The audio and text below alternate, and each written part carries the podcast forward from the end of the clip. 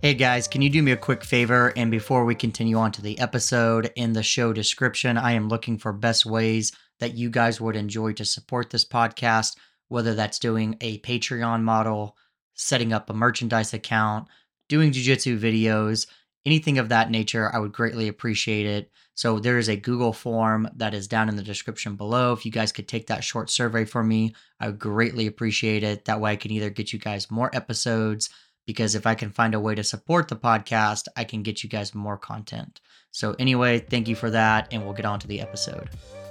What is going on, everybody? Welcome into another episode of the Jiu Jitsu Secrets podcast. My name is Chasen Hill. Hopefully, you guys are all having a good week and heading into the weekend. So, today's topic, I want to talk about Jiu Jitsu schools and curriculum. You know, do I think every school should have a curriculum? You know, how detailed should it be? How organized should it be? What are the positives to curriculum? What are the negatives to curriculum? And I get this question a lot. I actually just got it the other day. Someone sent me a, a DM because they were uh, thinking about starting to train jujitsu, and then they had seen some YouTube videos where one person was saying that, um, you know, in a marketing advertising thing, that their school had curriculum and here's this, and you know, they they really enjoyed that, but then they went to check out another school, and then they went in for like a trial class and they realized that there was no curriculum. They even asked, you know, do you guys have a, a written out detailed curriculum? And the instructor said, no, not really. We just have, you know, basics and fundamentals. So all the all the classes that are taught in this are the basics curriculum. And so it wasn't written out anywhere. And so they were just noticing the difference between several schools that some school had like a really detailed written out curriculum. You know, this is the stuff you need to know this is what we deem as important versus the other school was kind of more i guess you would call it go with the flow you know throw and stick kind of the old school method.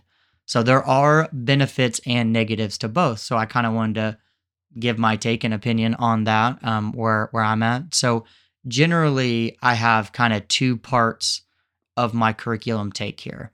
The first part that i will state so that way you guys know that is i generally think curriculum overall is more helpful than harmful. I think having no curriculum and no guidance is more harmful than helpful. Now, that doesn't like stay true necessarily through all of jujitsu, but overall, that is my statement.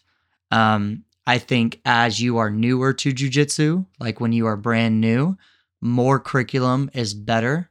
And then as you start to get into your jujitsu career, the less the curriculum necessarily is better. So I think having too structured and too organized and too much control as you go through your jiu-jitsu journey, I think can be harmful and actually um, harmful is a weird word. It's not, nothing's ever harmful, but it can be um, progress diminishing.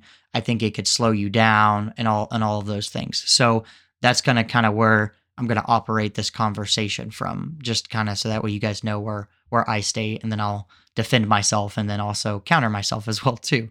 So first, let's talk about why I think curriculum is usually better for newer people, um, and why having an organized and detailed curriculum is is better for newer people than than for more advanced people.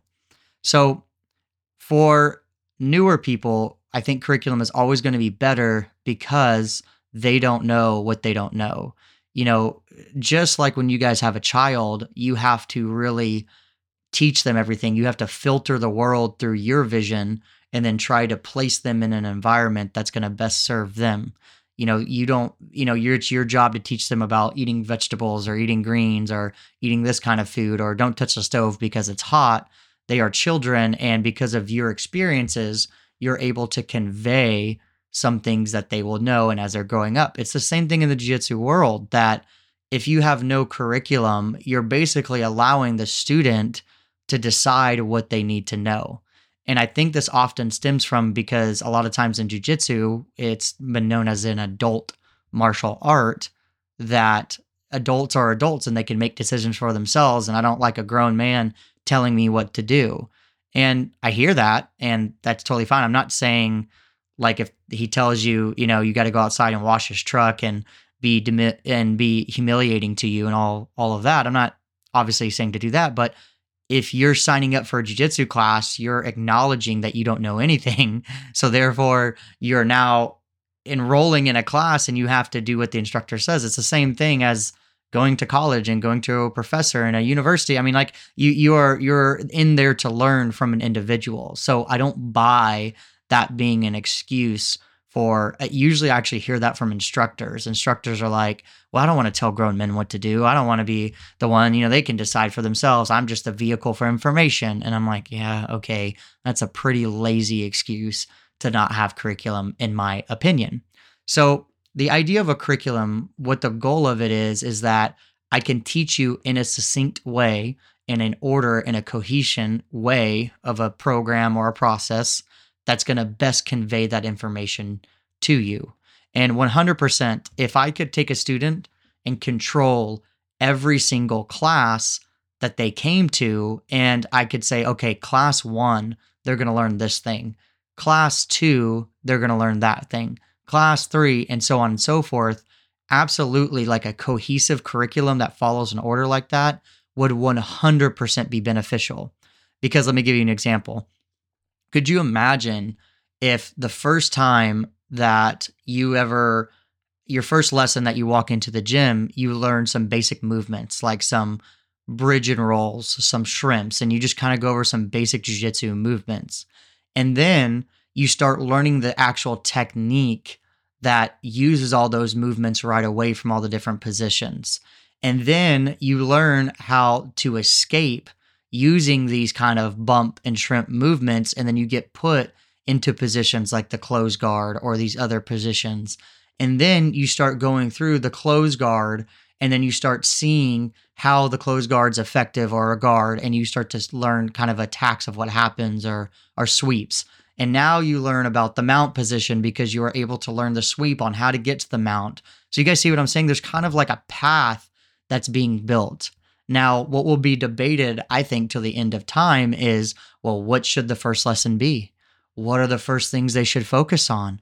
What are the things that they should do with that? And that's going to change over time. I think that's going to be debated. I mean, I have my own thoughts and views on on that, but that's a whole other podcast that could take like hours and stuff to to lay out every single lesson and every single thing. I kind of have a long-term project. I'm kind of trying to map out what that would look like if I had to teach somebody like that and I had to have full control and what are the lessons, what are the best order of techniques. And the problem with that is is I kind of started that project several years ago, but as I continue to learn more myself and I see other instructors teach new techniques or new curriculum and it sometimes replaces the stuff that I had. So like if I see a new way to do a trap and roll or if I see a new way to do an elbow escape or I see a new way to do like a solo movement that's extremely beneficial, it might replace something that I already have, right? So it's um that's that's my problem in that way. But anyway, that's a side topic or tangent. So when you have a curriculum, you can kind of control what people learn in a way that can benefit them. Now the problem becomes is like I just said there, that would be great if you could control everyone's learning in a succinct order like that. Like you could be able to be like, okay, I know when Jay comes into class, he's going to learn this move. And then the next day I can teach him this thing. But for most people, if you guys are really enjoying this podcast, I'd greatly appreciate it if you left me some reviews, maybe some five stars, whether you're listening to this on Audible, Spotify, Apple Podcasts. Make sure you guys leave this five stars, leave some nice words. Also, share it with a friend. You know, I don't charge anything for these podcasts, and my goal is just to grow it and help the jiu jitsu community. So, thank you guys for supporting, and I'll see you guys later. They don't get that luxury of being able to do private lessons like that where you can learn in an order. They are coming to group class. So, this is why a lot of schools don't have a curriculum, is because it's very hard to teach in a curriculum based order. You know, like when you go, if you think about it, when you go back to school or you're in college and you know the class is on Monday, Wednesday, Friday. Well, a professor knows every single day that's taught. They know that this Monday's day one, this Wednesday's day two, this Wednesday's day three, so they can convey the lesson plan. In jujitsu, no one can do that. It's often people might come on Tuesdays and Thursdays. Some other people might come Monday, Tuesday, Wednesday. Some other people might come Thursday and Saturday. Like you've got all different kinds of schedules So being able to teach a curriculum that follows like an order like that is is very stressful because you can't be able to convey that. Like how how are you able to do that? Now, the way that we do that at our school is we have what's called a rotating curriculum. So basically, we have 26 lessons and it's taught inside of a basics and fundamentals program. And so when, when we get done with class 26, we start back over at one.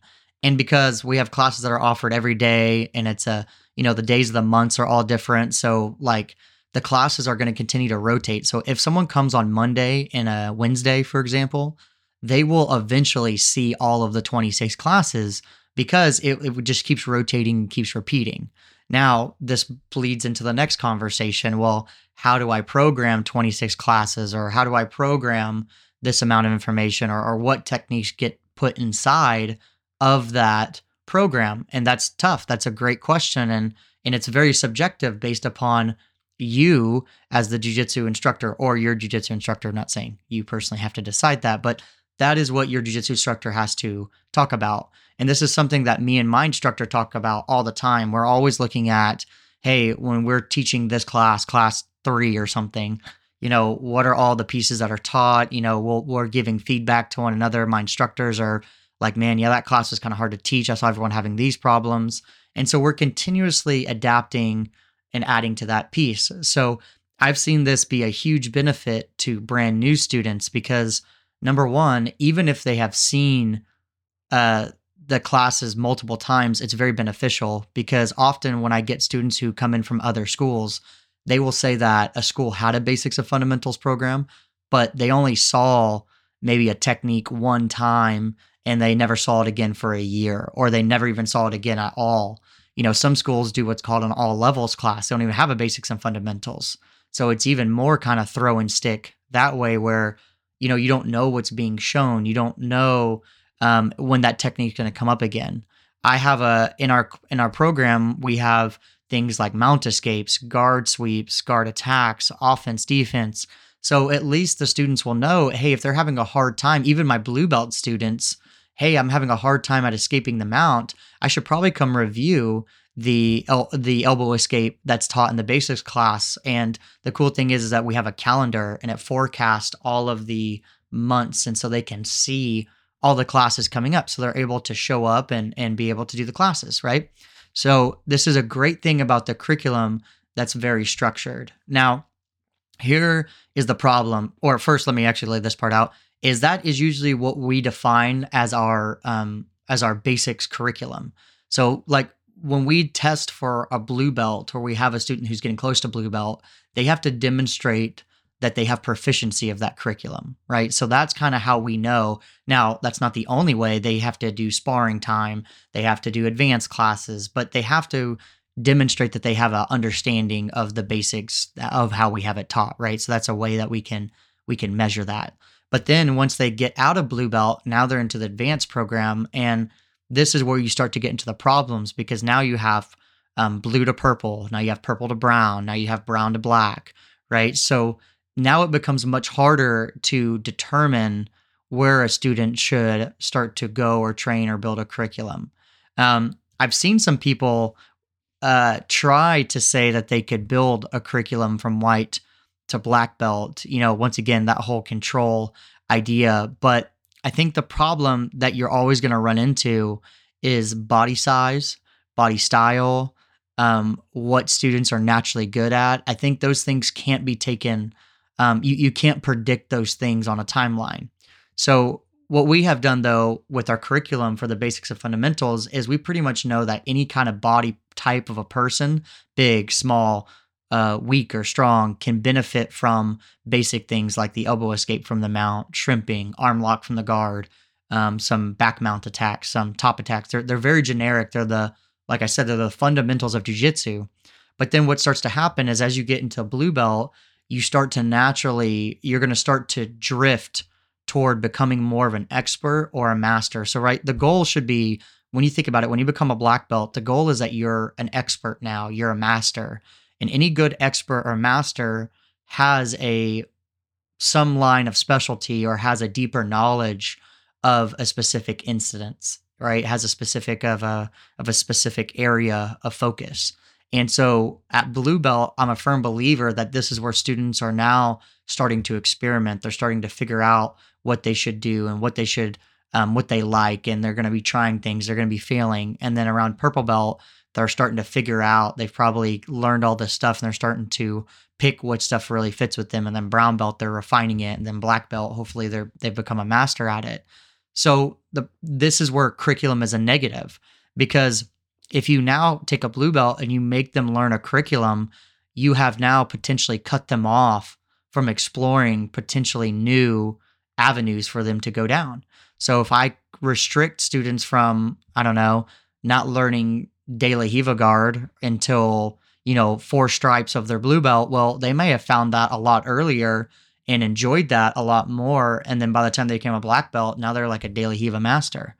So there's a, um, I think a uh, negative to curriculum once they get to a certain skill level. Um, I was talking to somebody else who, you know, they when I was explaining this idea with them, they kind of were like, "Oh, well, that kind of makes a lot of sense because that's kind of what it's like whenever you're getting your master's or your PhD. Um, if you guys know how higher education works, I know each university and each program is is different, so don't crucify me whenever I'm explaining this. But a lot of times when you're doing a master's program or you're doing a PhD, you usually have kind of a mentor but they're not sitting there like telling you exactly everything to do. You are bouncing ideas off them. They're kind of spot checking you. You can go to them for advice or you can go to the, them for help, but they're not sitting over there just like controlling everything you're doing. It's really up to you. You're the one that's writing the the thesis or dissertation. You're the one that's doing the research. It's it's your original thought. It's you uh, comprising and critical thinking and composing everything. And that's very much what the end of jujitsu looks like for a lot of students. And I think this is where we get kind of hung up in the jujitsu world that we don't allow that. We try to control everything a lot of times versus um, allowing students to be exploration. And usually, um, from an instructor standpoint, it comes from a good spot. So, like for example, I had a bad habit of doing this, especially when I was teaching as a purple or a brown belt. I would often see a student like do a technique that I had never taught them before, or that one I didn't really do. And I would honestly kind of judge it. I would be like, man, that technique is trash. That technique's not good. Like, man, that's terrible. And really, I was coming from a, a bias on my part because I just didn't know that technique and I hadn't really seen it. And so I was trying to say, because I don't know it and because I don't do it, therefore it is bad. So I was like trying to say, hey, I don't know anything about that technique and it's not one that I would do. So I think it's you shouldn't do it. And I was trying to come from a good place, but often how it came out was that it was just like I was downplaying it and dogging it. And so that's not, that wasn't good. I shouldn't have done that. I've obviously learned from that and I don't do that anymore. But I think a lot of times that's where that control kind of happens from. We, we look at it from the idea of that we're trying to help, like, oh man, well, no, don't do those. Don't make those mistakes. I'm going to help. But honestly, it, it kind of gets different. Um, I still think you should still have a guide. Like that's what your coach should be. They should be a guide. If you have a question about a technique, even if it's one that they don't do, they can still probably figure it out and kind of help you and provide insight and value. But it's a lot different if your coach is like, oh, don't do that. That's absolutely trash or terrible. Right. So, like, I don't play a lot of rubber guard or 10th planet stuff because I'm not flexible like that. But I understand as an instructor and an expert in the field that it has value obviously Eddie Bravo is a freaking genius. He has students that have done very well. Um, they have proven that the things are effective and efficient. It's just if it's your up to your body style. So I'm not going to fault a student if they want to go down that rabbit hole. I don't want to um, uh, derail their exploration or their journey. I want to encourage them to do that. Now, like I said, if if if they really want to go deep down the rabbit hole, I just may not be the school to that would be good for them. They might need to find a 10th plane planet school or something if they want to continue down that path. But often that's a control thing on an instructor part. Now, like I said, that's this kind of where I operate from.